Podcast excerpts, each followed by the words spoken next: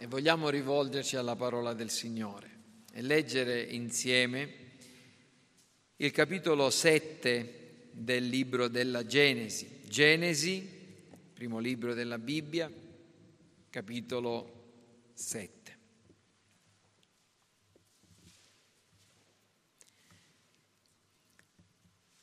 Questa è la parola del Signore. Il Signore disse a Noè, entra nell'arca, tu, con tutta la tua famiglia, perché ho visto che sei giusto davanti a me in questa generazione. Di ogni specie di animali puri prendine sette paia, maschio e femmina, e degli animali impuri un paio, maschio e femmina. Anche degli uccelli del cielo prendine sette paia, maschio e femmine, per conservarne in vita la razza sulla faccia di tutta la terra. Poiché di qui a sette giorni farò piovere sulla terra per quaranta giorni e quaranta notti. Sterminerò dalla faccia della terra tutti gli esseri viventi che ho fatto. Noè fece tutto quello che il Signore gli aveva comandato. Noè aveva 600 anni quando il diluvio delle acque inondò la terra. Noè con i suoi figli, con la sua moglie e le mogli dei suoi figli, entrò nell'arca per scampare alle acque del diluvio. Degli animali puri e degli animali impuri, degli uccelli e di tutto quello che striscia sulla terra vennero delle coppie, maschio e femmina, a Noè nell'arca come Dio aveva comandato a Noè. Trascorsi i sette giorni, le acque del diluvio vennero sulla terra.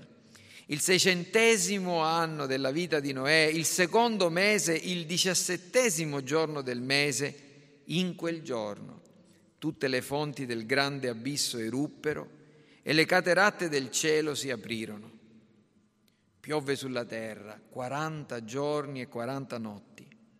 In quello stesso giorno Noè, Sem, Cam e Jafet, figli di Noè, la moglie di Noè e le tre mogli dei suoi figli entrarono con loro nell'arca.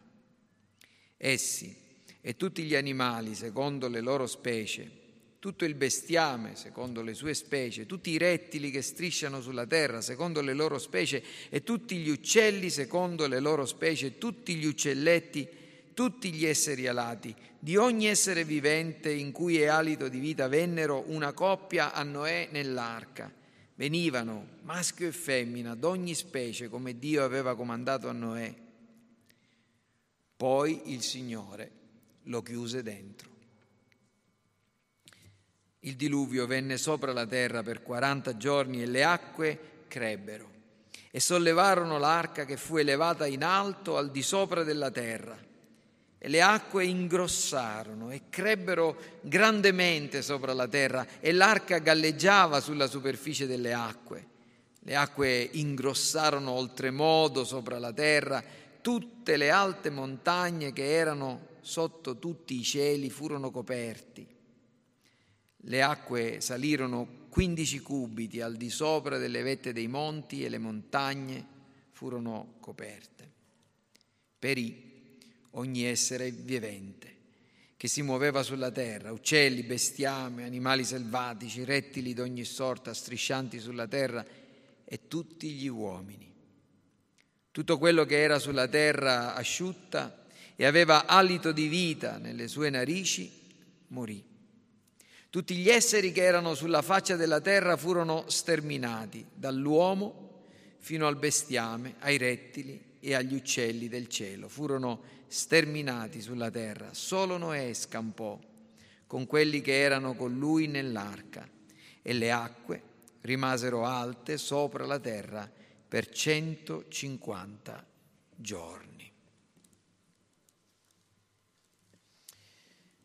La storia del mondo, così come la storia di, degli individui, delle persone, non è mai banale e non è mai priva di significato. Tuttavia ci sono dei momenti in cui la storia sembra accelerare e altri in cui sembra ristagnare. Insomma, tempi in cui un giorno sembra come mille anni e poi mille anni che possono sembrare come un giorno solo, ma ci sono eventi nella storia dell'umanità, come anche nella storia degli uomini, che sono unici, sono irripetibili.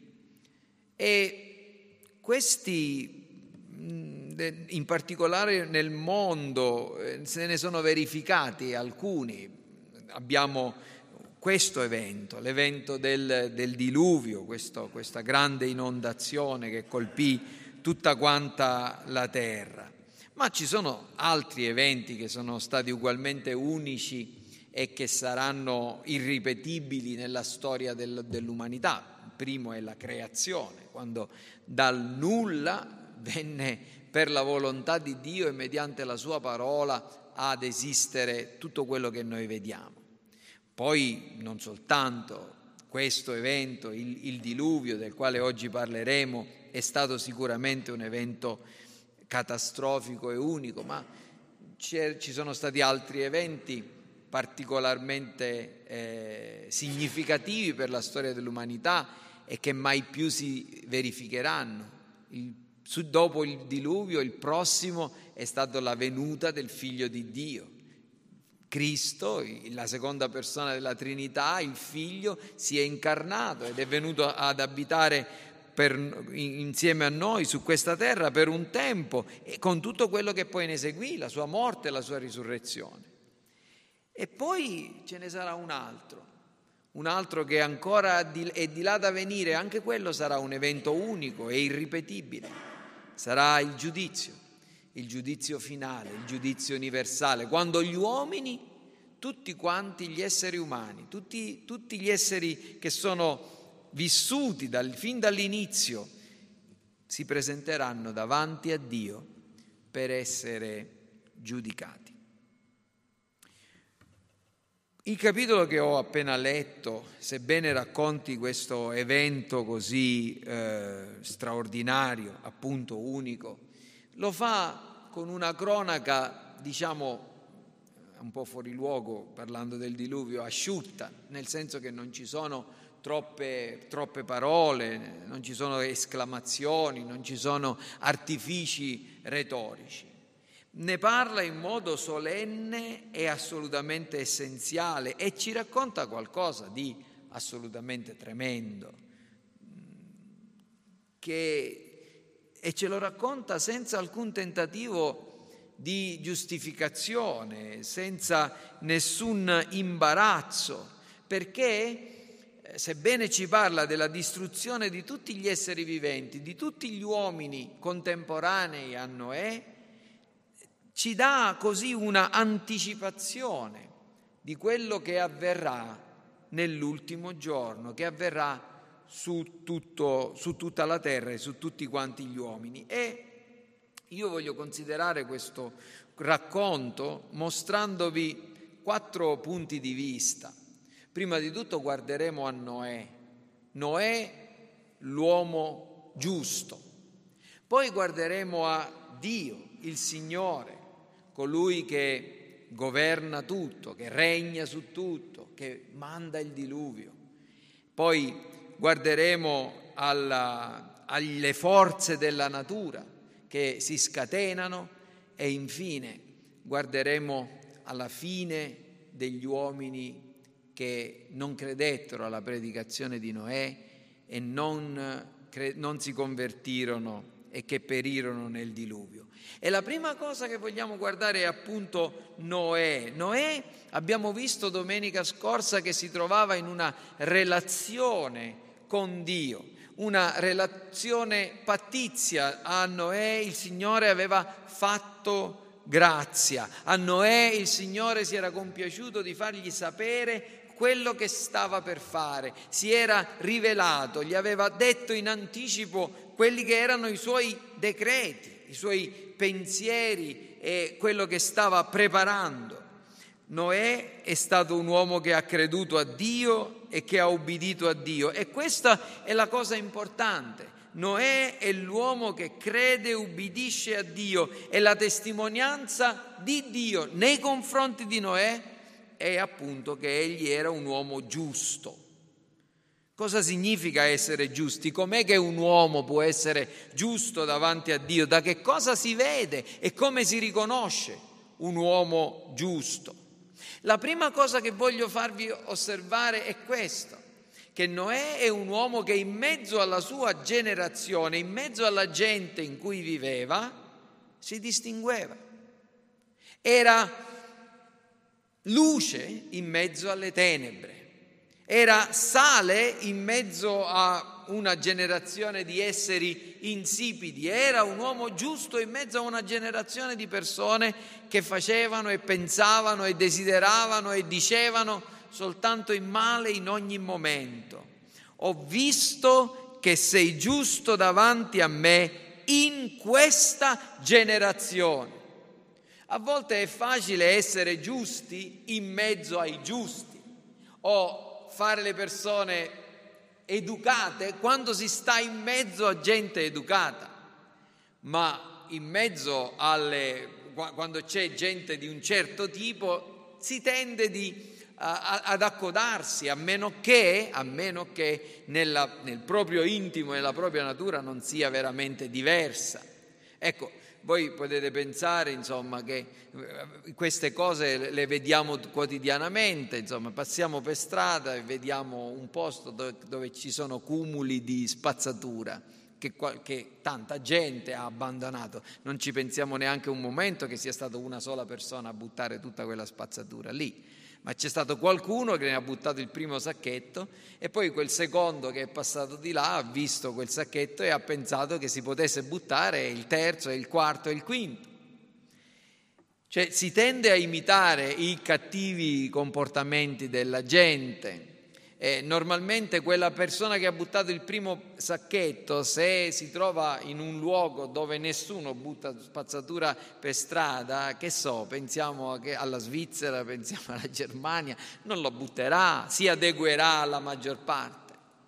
Ora qui vediamo l'esatto contrario. In una generazione malvagia che abbiamo visto, Dio doveva giudicare, pensano il male in ogni momento Noè risplendeva, Noè si distingueva, Noè non si lascia persuadere che la normalità deve cogliere anche lui. Egli è un uomo diverso. Ho visto che sei diverso in mezzo a questa generazione e così è sempre stato. I cristiani, quelli che, hanno, che credono in Dio, che servono Dio, che seguono Dio, che temono Dio, che amano Dio, sono persone che si sono sempre distinte nella loro generazione, nel loro tempo, hanno mostrato di essere diversi e quest'uomo non era diverso perché era stravagante. Non so se qualcuno di voi, io non ci sono riuscito a vederlo, ma se qualcuno di voi ha visto il film, eh, credo che fosse Russell Crowe di, di, Noè, che rappresenta Noè. Noè è rappresentato in questo film come una persona assolutamente stravagante, strana. No, no, assolutamente.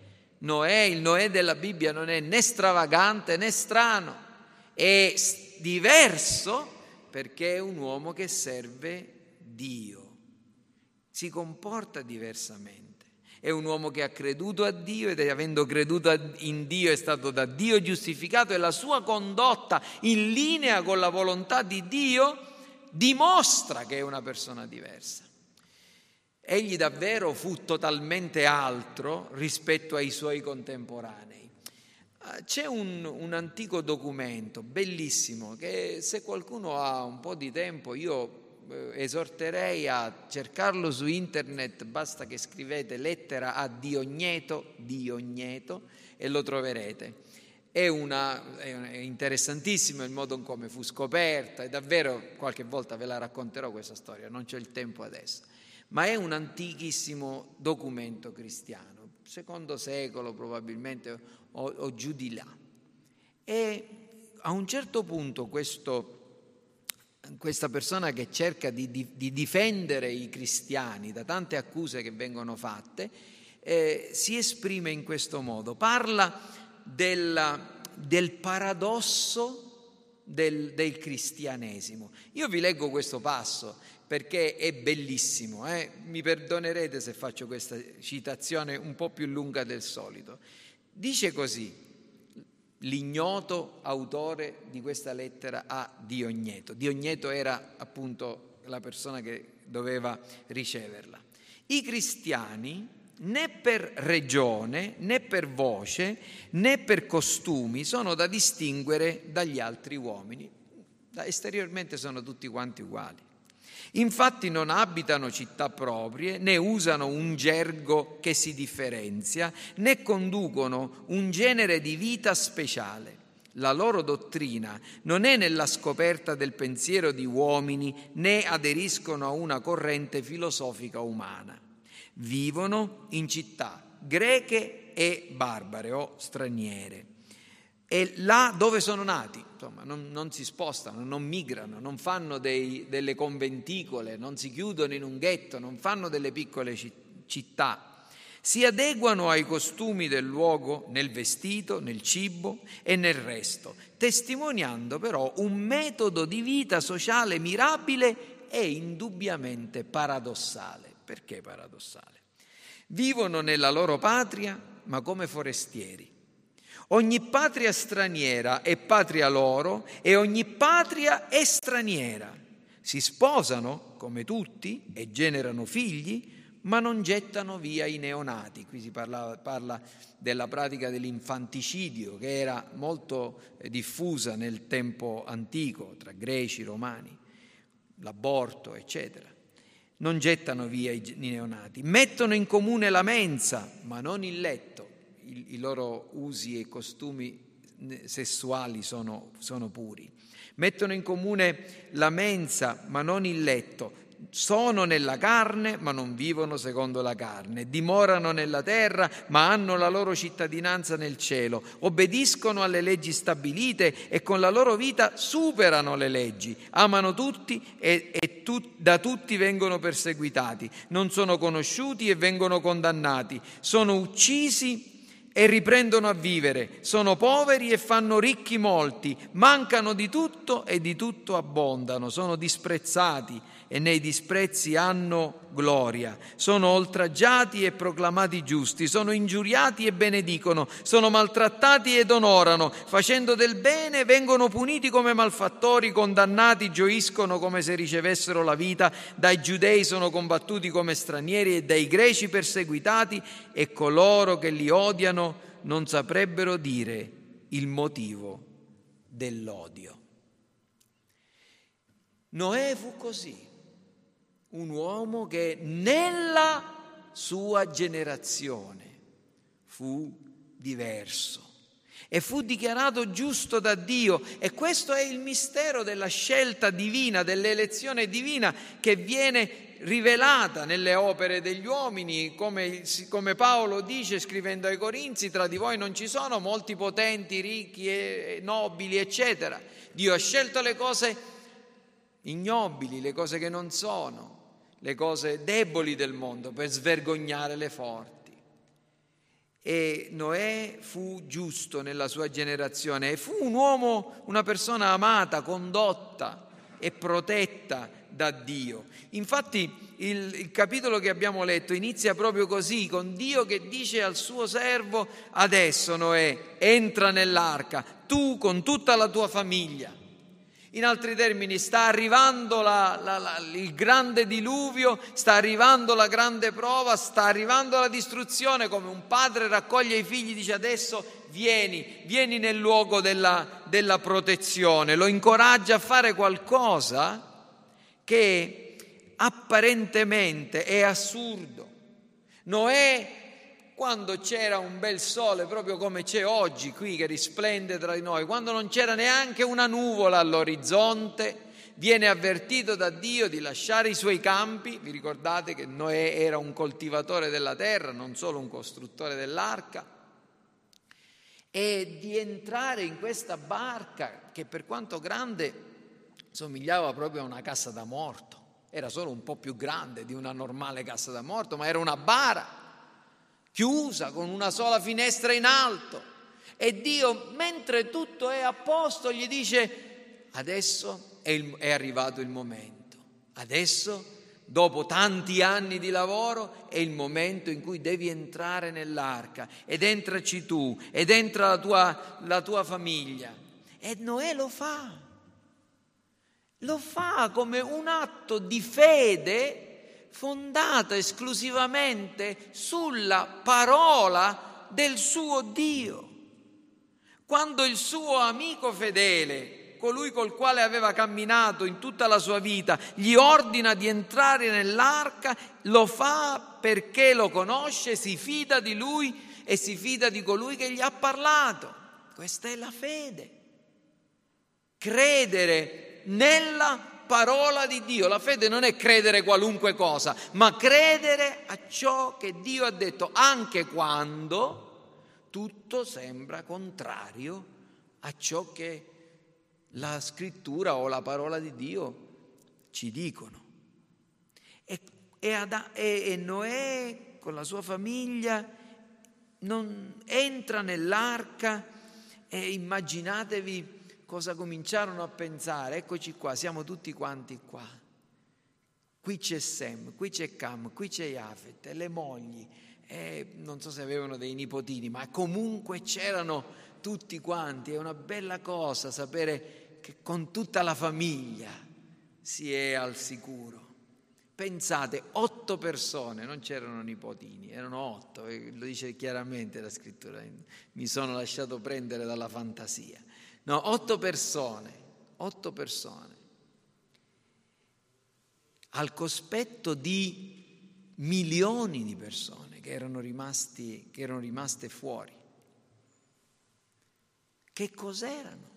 Una piccola minoranza insignificante e non lo so se qualche volta a voi vi viene questa stessa idea che passa anche per la mia testa, chissà che non sia passata anche per la testa di Noè qualche momento. Ma insomma, Noè ma pensi tu di essere l'unico giusto, che solo tu hai ragione e tutta questa folla di gente che la pensa diversamente da te può essere tutta quanta nel torto? Eppure una misera e debole minoranza, proprio come noi siamo una piccola minoranza, non insignificante, perché nessuno di noi è privo di significato, ma confronto a tanta gente che in questo stesso momento vive e pensa e crede così diversamente da noi, lo stesso sensazione deve aver colto Noè. Siamo solo in otto. Noè fece quello che Dio gli ordinò lo è ripetuto più volte al capitolo 6, il versetto 22, al versetto 5 del capitolo 7. E questa è la prova della realtà della sua fede. E questa mattina io voglio fare alcune domande a voi. Perché Noè fece quello che Dio gli diceva? Perché Noè si andò a nascondere o a rifugiare dentro l'arca? Lo fece perché credeva che sarebbe venuto il giudizio. Dio gli aveva detto verrà il diluvio e Noè credette. Ci credi tu che verrà il giudizio? Gesù l'ha detto. Gesù non ha parlato soltanto di amore, di perdono, di grazia, di benedizione, di guarigione, di vita, di salvezza. Gesù ha detto che, un, che, ritornerà, il figlio dell'uomo ritornerà e sederà sul suo trono glorioso. E i morti saranno risuscitati. E, e, ci sarà il giudizio, il giudizio delle nazioni, e, ed egli separerà le pecore dalle capre, e a quelli della sua destra dirà benvenuti, e agli altri dirà dipartitevi da me, io non vi ho mai conosciuti. Gesù ha detto che ci sarà un giudizio in cui ogni pensiero, ogni parola, ogni azione compiuta di nascosto, ogni messaggio mandato sui vostri telefonini a chissà chi e a chissà cosa sarà valutato e passerà allo scrutinio della legge di Dio. Quelle cose che avete fatto quando pensavate che nessuno vi vedesse saranno rese pubbliche. Dio giudicherà gli uomini. Ci credi che ci sarà un giudizio? Oh, quante volte quando riceviamo un torto noi desideriamo che sia fatta giustizia. È nella nostra natura, noi non possiamo tollerare che l'ingiustizia, il trono dell'ingiustizia regni per sempre. Sì, è così. È insito nella nostra natura il desiderio di vedere che la giustizia trionfi e la giustizia trionferà quando Dio giudicherà il mondo con giustizia. Ci credi che ci sarà un giudizio? Ci credi che c'è un solo luogo sicuro per il giudizio? Come il luogo sicuro per il giudizio era l'arca al tempo di, di, Noè, al tempo nostro c'è un solo luogo sicuro per il giudizio, che è Cristo. Lo abbiamo cantato nostra, nel, nel, nostro inno che abbiamo appena eh, elevato al Signore ed, ed erano le parole del, dell'Apostolo Pietro che dice che in nessun altro è la, salve, è la salvezza, poiché agli uomini non è stato dato alcun altro nome per il quale dobbiamo essere salvati, all'infuori di quello di Gesù Cristo. Chi crede in Gesù Cristo ha la vita, chi crede in Gesù Cristo è perdonato. È solo Lui il redentore degli eletti di Dio. Non esistono altri che possono aiutarvi. Io se potessi vi, vi tirerei dalle fiamme dell'inferno, non, po- non posso farlo, non ho nessun potere. Non ho, Dio non mi ha investito di un potere sacramentale per tirare fuori gli uomini, perché questo potere non l'ha dato a nessuno. L'unico Salvatore è Cristo Gesù ed è Lui che dice venite a me Venite a me, sarete salvati, venite a bere l'acqua che io vi do e quest'acqua sgorgerà nel vostro cuore una sorgente zampillante, una vita eterna. Chi viene a me io non lo caccio fuori, Gesù ha detto. È, è, è l'unica arca di salvezza, l'unico luogo di sicuro, sicuro per, al riparo del giudizio, è proprio Cristo, come al tempo del, dell'Esodo l'unico posto sicuro dove si poteva scampare dalla, dalla, spada dell'angelo distruttore era dentro le case degli israeliti che erano state asperse con il sangue dell'agnello, così soltanto coloro che avranno, sono, saranno stati lavati con il sangue di Cristo potranno sperare di superare il giudizio di Dio. Ci credi che ci sarà un giudizio? Ci credi che l'unico modo non è quello di arruolarti in una chiesa o, o fare certi atti o prendere buone, dei buoni propositi, ma di confidare, affidando la tua vita solo a Cristo. Questo è quello che noi comprendiamo. Noè aveva costruito l'arca che Dio aveva provveduto per lui e adesso gli dice entra dentro, vieni a Cristo. E credi che devi entrare. Sei in Cristo? Questa è la domanda che ognuno di noi deve porre a se stesso questa mattina. Sono o non sono in Cristo? Sono al sicuro in Cristo o non ci sono ancora? Questo fa tutta la differenza. La differenza a quell'epoca, all'epoca di Noè, era essere dentro l'arca o al di fuori dell'arca. Nel giorno del giudizio sarà essere in Cristo mediante una relazione stabilita con la fede o al di fuori di Cristo. Ma in questo capitolo non c'è soltanto Noè, c'è Dio, il Signore, il grande protagonista, in realtà il vero eroe di tutta quanta la storia, che governa, che dirige ogni cosa, che tiene tutto sotto il suo controllo sovrano, che scandisce i tempi, che emana i suoi ordini, che manifesta ed esegue i suoi decreti. E la sua signoria, la signoria di Dio si esprime chiaramente, prima di tutto dà delle direttive a Noè, il, il Signore dell'universo in particolar modo è il Signore della Chiesa. Dio dice a Noè quello che deve fare e Noè lo fa perché egli ascolta il suo Signore. Vedete, una volta Gesù ha detto perché mi chiamate Signore, Signore, non fate le cose che io vi comando. Dio dice a Noè adesso entra, è finito il tempo della costruzione, l'arca è pronta, adesso viene il diluvio, entra. E Dio stabilisce questi tempi e non solo, il Signore è colui che manda gli animali a Noè. Noè non deve andare neanche a, a, a, catturarli, non si deve fabbricare delle trappole, non deve andarli a cercare, non li deve persuadere, non li deve spingere dentro l'arca. Avete visto che cosa dice il, che cosa dice il nostro racconto? Che Noè avrebbe dovuto prendere degli animali, ma poi magari lui si sarà domandato ma come li faccio a prendere questi animali? Quelli fanno la loro strada.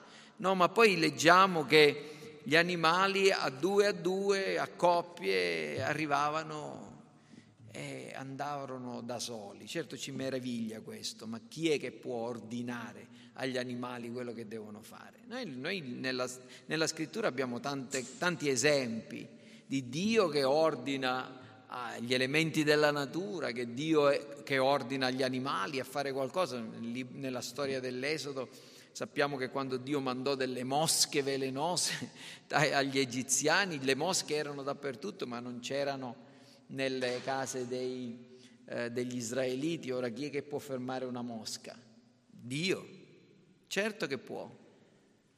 E, e lui mostra di essere il, il sovrano il sovrano dell'universo che ordina agli animali e Noè non ha dovuto costringere nessuno ad entrare. Come noi non possiamo costringere nessuno a entrare e a venire a Cristo. Se io potessi, prenderei, farei così se fosse possibile, se questo bastasse, se pensassi che l'acqua di questa batte, fonte battesimale abbia un potere sacramentale, la terrei sempre, sempre piena, per ora è vuota, la terrei sempre piena. E, e, andrei per strada, prenderei le persone e le butterei dentro l'acqua, perché l'acqua se ha un potere di, di lavare i peccati ne vorrei salvare il più possibile, ma non possiamo farlo. Non possiamo costringere nessuno a credere, anche con i nostri figli che amiamo tantissimo e che desideriamo che come i figli di Noè erano dentro l'arca possano essere insieme a noi nostra, nell'arca di salvezza in Cristo. Noi possiamo soltanto istruirvi, parlarvi di Gesù, raccontarvi la verità, esortarvi, dirvi la, quello che succederà, ma poi dovete credere voi. Per questo non vi battezziamo quando siete piccolini, perché dovete voi credere nel Signore Gesù per essere salvati. E, ed è così, perché Gesù stesso ha detto che l'opera di convinzione e di eh, di attrazione a Dio non viene compiuta da un uomo, ma viene compiuta da Dio stesso. Giovanni capitolo 6, il versetto 37 dice così, tutti quelli che il Padre mi dà verranno a me e colui che viene a me non lo caccerò fuori. Come, come gli animali andarono da Noè, perché glieli dava il Padre a Noè, così tutte le persone che sono date dal padre al figlio andranno al figlio. E più avanti al, al versetto 44 dice così, nessuno può venire a me se il padre che mi ha mandato non lo attira e io lo risusciterò nell'ultimo giorno. E, è Dio che ti deve attirare affinché tu vada a Cristo come è accaduto con questi animali nella storia di Noè. Il Signore è colui che è il sovrano e possiamo ben dedurre che a causa della provvidenza del, di Dio nell'arca ci fu pace sufficiente, ordine tra tutte le bestie come tra tutti gli uomini. Immaginate, a volte si dice no, quando ci deve essere una cosa, c'è una, un, una cozzaglia di cose, di, di, di confusione, dice che cos'è l'arca di Noè? Ma eppure io vi dico che secondo me l'arca di Noè, per quanto si ci fossero belati e, e muggiti e altri, altri, versi degli animali, non era assolutamente un luogo di confusione, di disordine e di zuffe. perché la, la, l'ordine di Dio e la pace di Dio regnava. Tra di noi c'è pace. Perché? Perché Gesù è colui che è il principe della pace ed è colui che ha detto io vi lascio pace e vi do la mia pace. E la mia pace non è quella che il mondo dà. E l'ultima cosa che volevo dire a proposito di Dio in questa storia come il sovrano è il fatto che il Signore chiude la porta dell'arca. Questa cosa sembra un, sembra un po' particolare, ma è così importante. Vi ricorderete che vi ho detto che un paio di settimane fa, credo che sia stato, di, di questo eroe della, della, epopea di Gilgamesh, no? la, storia, la, storia, babilonese della, del diluvio, come si chiamava? Utnapishtim, eh? Forse non ve lo ricordavate, ma qualcuno sì tra di noi.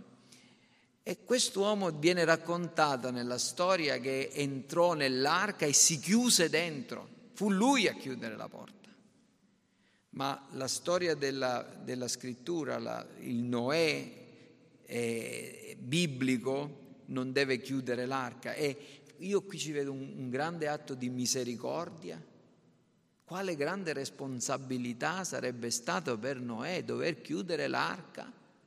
Dover a un certo punto egli stesso con le proprie mani stabilire i salvati e i perduti. Magari dover stabilire che vicini di casa, amici, persone con le quali aveva sempre avuto a che fare, con le quali aveva commerciato, non potevano entrare. E se queste stesse persone fossero andate lì a bussare, Noè, aprici, sta venendo il diluvio, lui che aveva chiuso avrebbe potuto aprire, ma qui non c'è Noè che chiude, è Dio è scritto che lo chiuse dentro, il Signore, Yahweh, lo chiuse dentro. Questo fu un atto di sovranità di Dio molto significativo e molto liberatorio ed è liberatorio anche per noi. Gesù che cosa ha detto?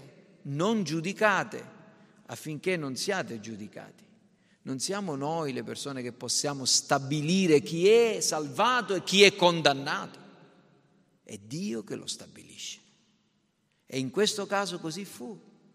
Dio ha stabilito che Noè e la sua famiglia dovessero essere salvati e le persone che stavano fuori dall'arca dovevano essere perduti e ha messo un diaframma assolutamente invalicabile affinché nessuno che era fuori potesse entrare dentro e nessuno che era dentro potesse andare fuori. E Dio governa tutte le cose.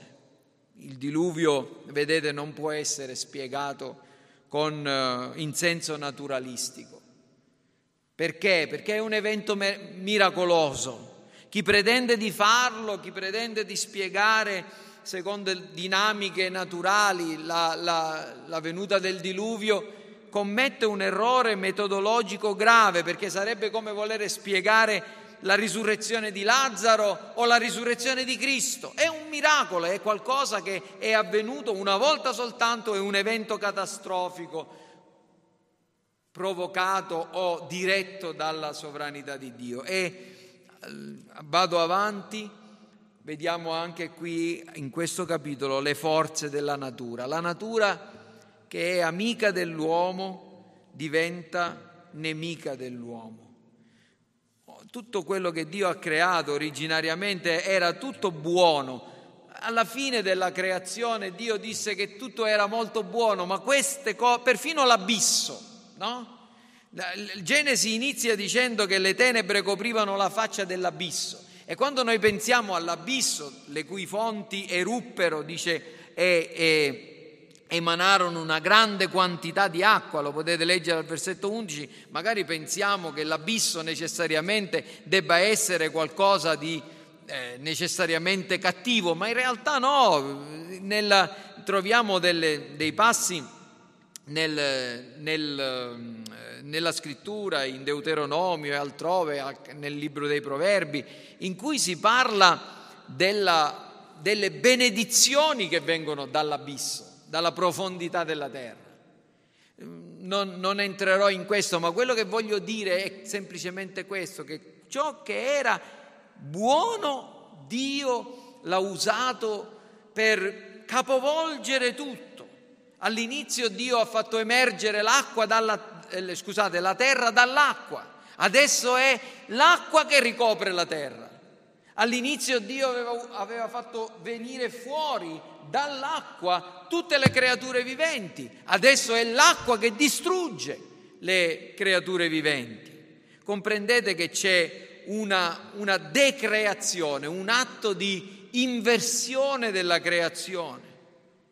E quando ciò che è buono diventa una maledizione nelle mani, nelle mani di Dio, è veramente spaventevole leggere di, queste, di quest'acqua che veniva dal cielo per 40 giorni e per 40 notti e di quest'acqua che veniva dalle profondità della terra, eh, dal mantello, non lo so a che cosa si può paragonare questo, questo abisso. Certo sappiamo che c'è una grande quantità di acqua che, che è imprigionata sottoterra, evidentemente in qualche modo Dio ha, ha, ha, fatto, ha fatto sì che miracolosamente, magari in contraddizione con le leggi della natura, quest'acqua uscisse fuori, emergesse e coprisse tutto. E guardate, il racconto che leggiamo dal versetto 17 in poi, il diluvio venne sopra la terra per 40 giorni, le acque crebbero.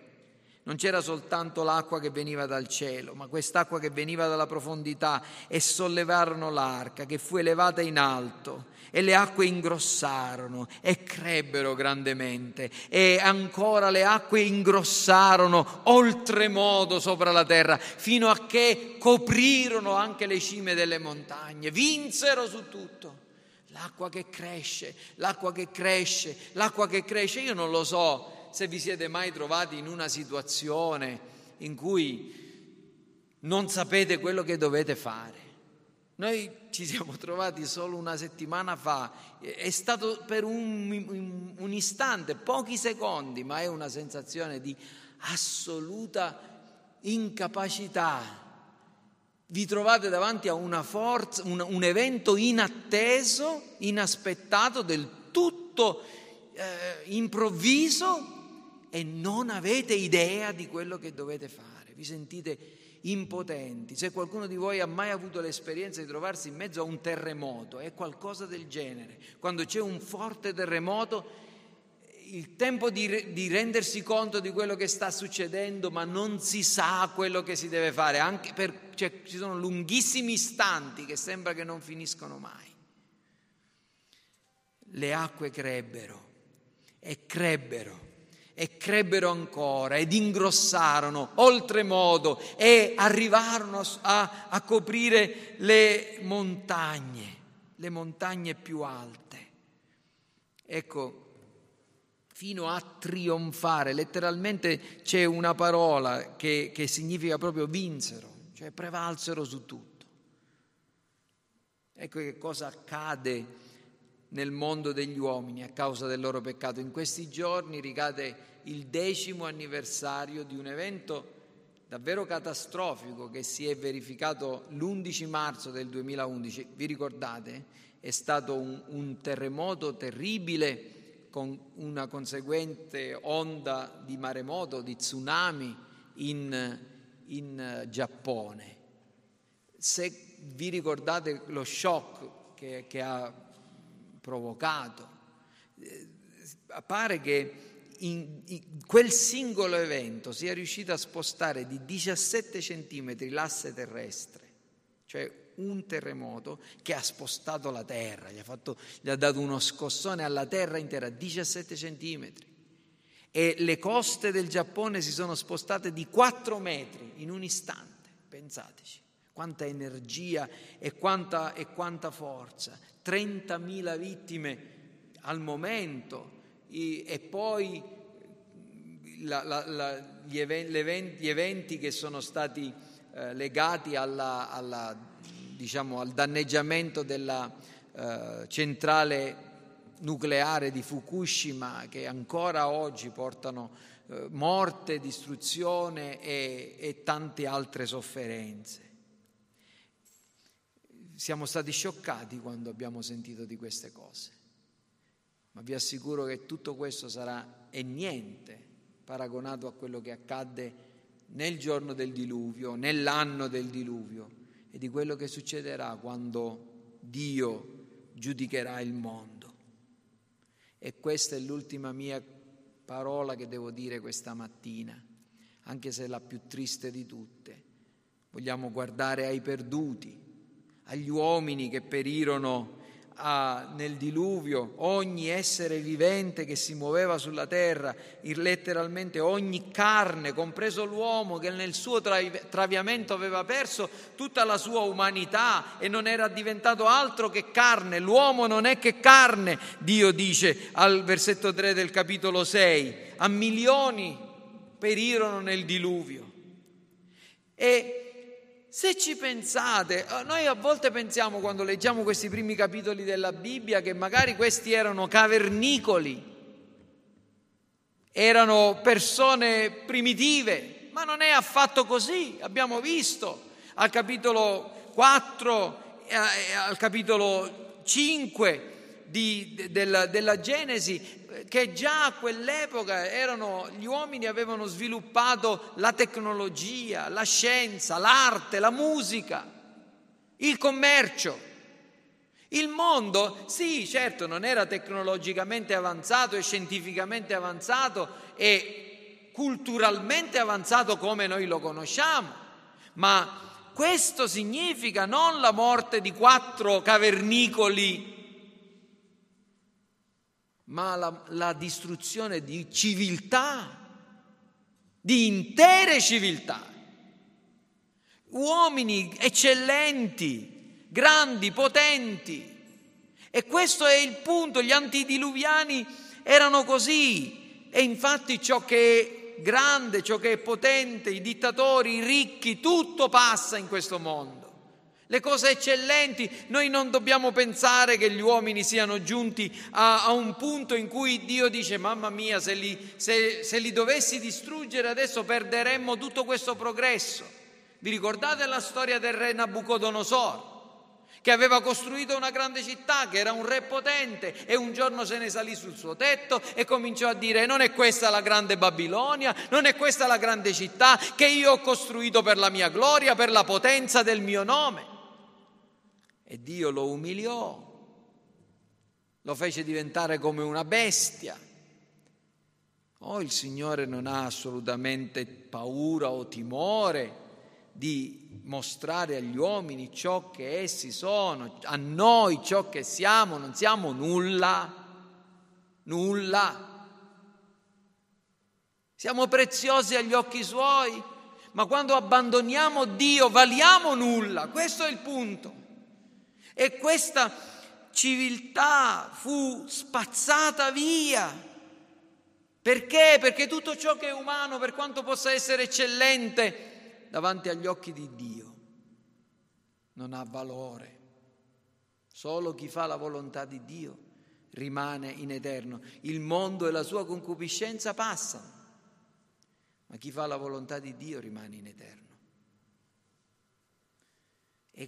Gesù quando parlò di questo evento, perché Gesù ne parlò, per quanto ci possa sembrare orribile, e sinceramente lo è, io non avrei mai scelto di parlare di una cosa del genere se non, fosse, non fossi stato convinto che è la verità, che si è verificato. Gesù parlò di questo evento parlò del, del, diluvio e ne parla in più punti, ma nel Vangelo di Matteo al capitolo 24, egli dice così, dal versetto 37 al versetto 39, come, ai giorni, come fu ai giorni di Noè, così sarà la venuta del figlio dell'uomo. Infatti come nei giorni prima del diluvio si mangiava, si beveva, si prendeva moglie, si andava a marito, fino al giorno in cui Noè entrò nell'arca e la gente non si accorse di nulla finché venne il diluvio che portò via tutti quanti. Così sarà anche alla venuta del figlio dell'uomo. Nel giorno che venne il diluvio ci furono persone che morirono nel diluvio vestiti nei loro abiti da sposa, altri che vest- morirono vestiti nei loro abiti da lavoro, altri morirono mentre stavano facendo festa, magari avevano loro, i loro festini, le loro celebrazioni. Gesù l'ha detto, come ai giorni di Noè si andava a marito, si prendeva moglie, si mangiava, si beveva, si faceva tutto così, avvenne improvvisamente. Questa è una delle cose più tristi e dolorose. Nel giorno che non sapete, Gesù ha detto, il figlio dell'uomo tornerà, come un ladro di notte. C'è un solo modo, quello di essere preparati. Immaginatevi la scena. Noè è dentro la sua arca, la porta è chiusa e cade una goccia dal cielo e qualcuno alza una, gli occhi e dice ma che cos'è questa cosa? Ma era successo prima, vi ricordate, la, la terra prima del diluvio era particolare, veniva, traeva l'acqua per la vegetazione da, in, in modo diverso, così ci racconta la Genesi. E poi un'altra goccia, e un'altra goccia, e qualcuno avrà cominciato a scherzare, sapete ci saranno stati probabilmente i comici anche a quell'epoca, avranno detto ecco qua una doccia gratis, riusciamo a farci la doccia senza dover andare nostre, a fare le nostre cose, però dopo un po' la, l'acqua aumentò e l'acqua non smise per un giorno, per due giorni e le acque cominciarono a salire. E quando si cominciarono a cercare dei posti più, più alti per non essere raggiunti dall'acqua e le acque non finivano, allora le persone da, da, uno stupore cominciarono ad avere timore e poi paura e poi la loro paura fu mutata in terrore e poi il loro terrore in disperazione. E chissà che qualcuno non si ricordò di Noè e non andò lì dove aveva visto questa specie di, di, di barca così grande costruita che magari l'avranno preso in giro per chissà quanto tempo e chissà quante volte e sarà andato lì a dire aprici Noè e Noè non poteva aprire perché la porta l'aveva chiusa Dio. Qualcuno dice beh è successo quella volta non succederà più. L'Apostolo Giovanni racconta quello che succederà ultimi, nell'ultimo giorno. Nel libro dell'Apocalisse al capitolo 6, il versetto 12 Giovanni ci dice questo. Poi vidi quando l'agnello, l'agnello Cristo, aprì il sesto sigillo. Si fece un gran terremoto, il sole diventò nero come un sacco di crine e la luna diventò tutta come sangue. Le stelle del cielo caddero sulla terra come quando un fico scosso da un forte vento lascia cadere i suoi fichi maturi, il cielo si ritirò come una pergamena che si arrotola e ogni montagna e ogni isola furono rimosse dal loro luogo i re della terra, i grandi, i generali, i ricchi, i potenti, ogni schiavo, ogni uomo libero si nascosero nelle grotte tra le rocce dei monti e dicevano ai monti e alle rocce cadeteci addosso, nascondeteci dalla presenza di colui che siede sul trono e dall'ira dell'agnello, perché è venuto il gran giorno della loro ira. Chi può resistere? E questa è solo un'anticipazione di ciò che sarà, perché è una cosa terribile disubbidire a Cristo e cadere nelle mani del Dio vivente e non avere un'arca di salvezza. Ma perché siete qui questa mattina? Siete qui perché io sono stato incaricato di dire a tutti che c'è un modo per scampare a questo giudizio a tutti quelli che crederanno che c'è un giudizio. O magari tra di voi c'è qualcuno che si beffa da, di queste parole, dice ma, ma cosa vuole fare questo pastore? Ci vuole mettere paura. Le mie parole non metterebbero paura a nessuno, vi assicuro, nessuno ha paura di me e io non voglio fare paura a nessuno.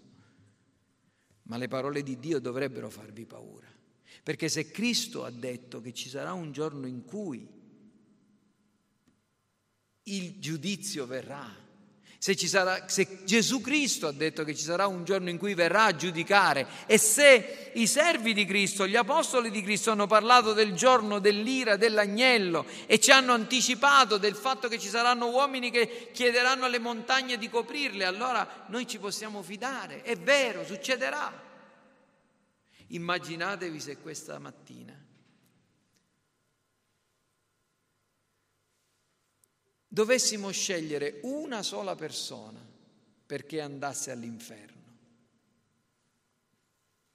e vi si dicesse, qualcuno venisse qua e ci dicesse dovete scegliere una persona perché deve andare all'inferno, deve morire. Potremmo noi scegliere uno tra di noi? Qualcuno di voi potrebbe dire scegliamo non lo possiamo fare. Però forse qualcuno di noi potrebbe scegliersi da solo e dire io voglio andare all'inferno. Ed è esattamente quello che può succedere questa mattina. Tu puoi scegliere di indurire il tuo cuore davanti a questa parola. Tu puoi scegliere di non credere a quello che è stato detto. Tu puoi scegliere e dire questo pastore deve avere qualche rotella fuori posto, Gesù Cristo si sbagliava, la Bibbia racconta fandonie, nulla è vero, non c'è nessun giudizio, non devo fare altro che continuare a vivere come sto vivendo.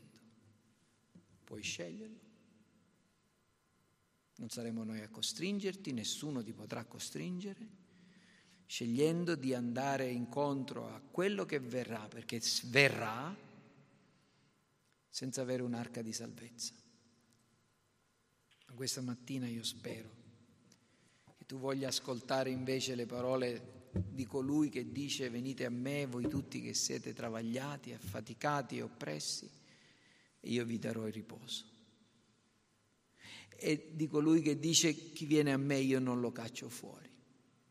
Di Gesù Cristo che è venuto proprio per salvare peccatori, come abbiamo letto nel Vangelo, malati, uomini, donne, persone prive della giustizia necessaria. È colui che ti invita, mediante un passo di fede, ad affidare la tua vita a Lui. Non so quando questo succederà.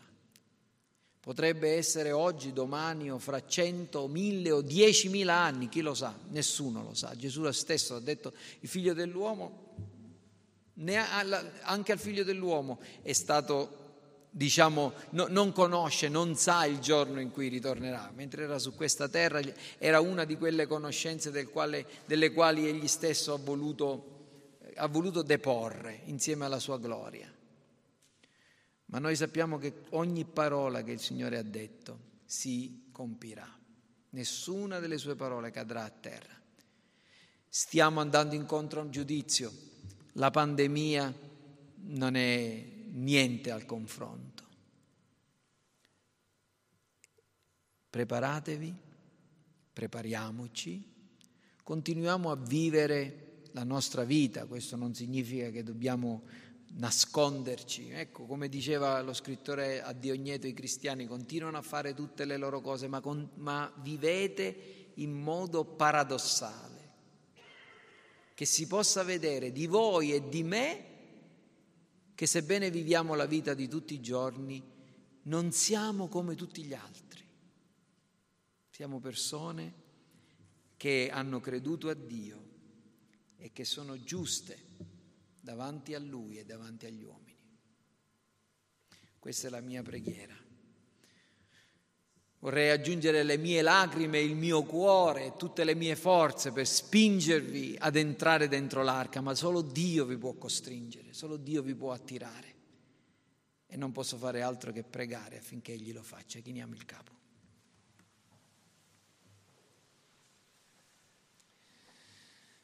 Oh, Signore Gesù, noi ti ringraziamo per le tue parole solenni e per questa parola molto seria che ci invita a considerare il nostro futuro.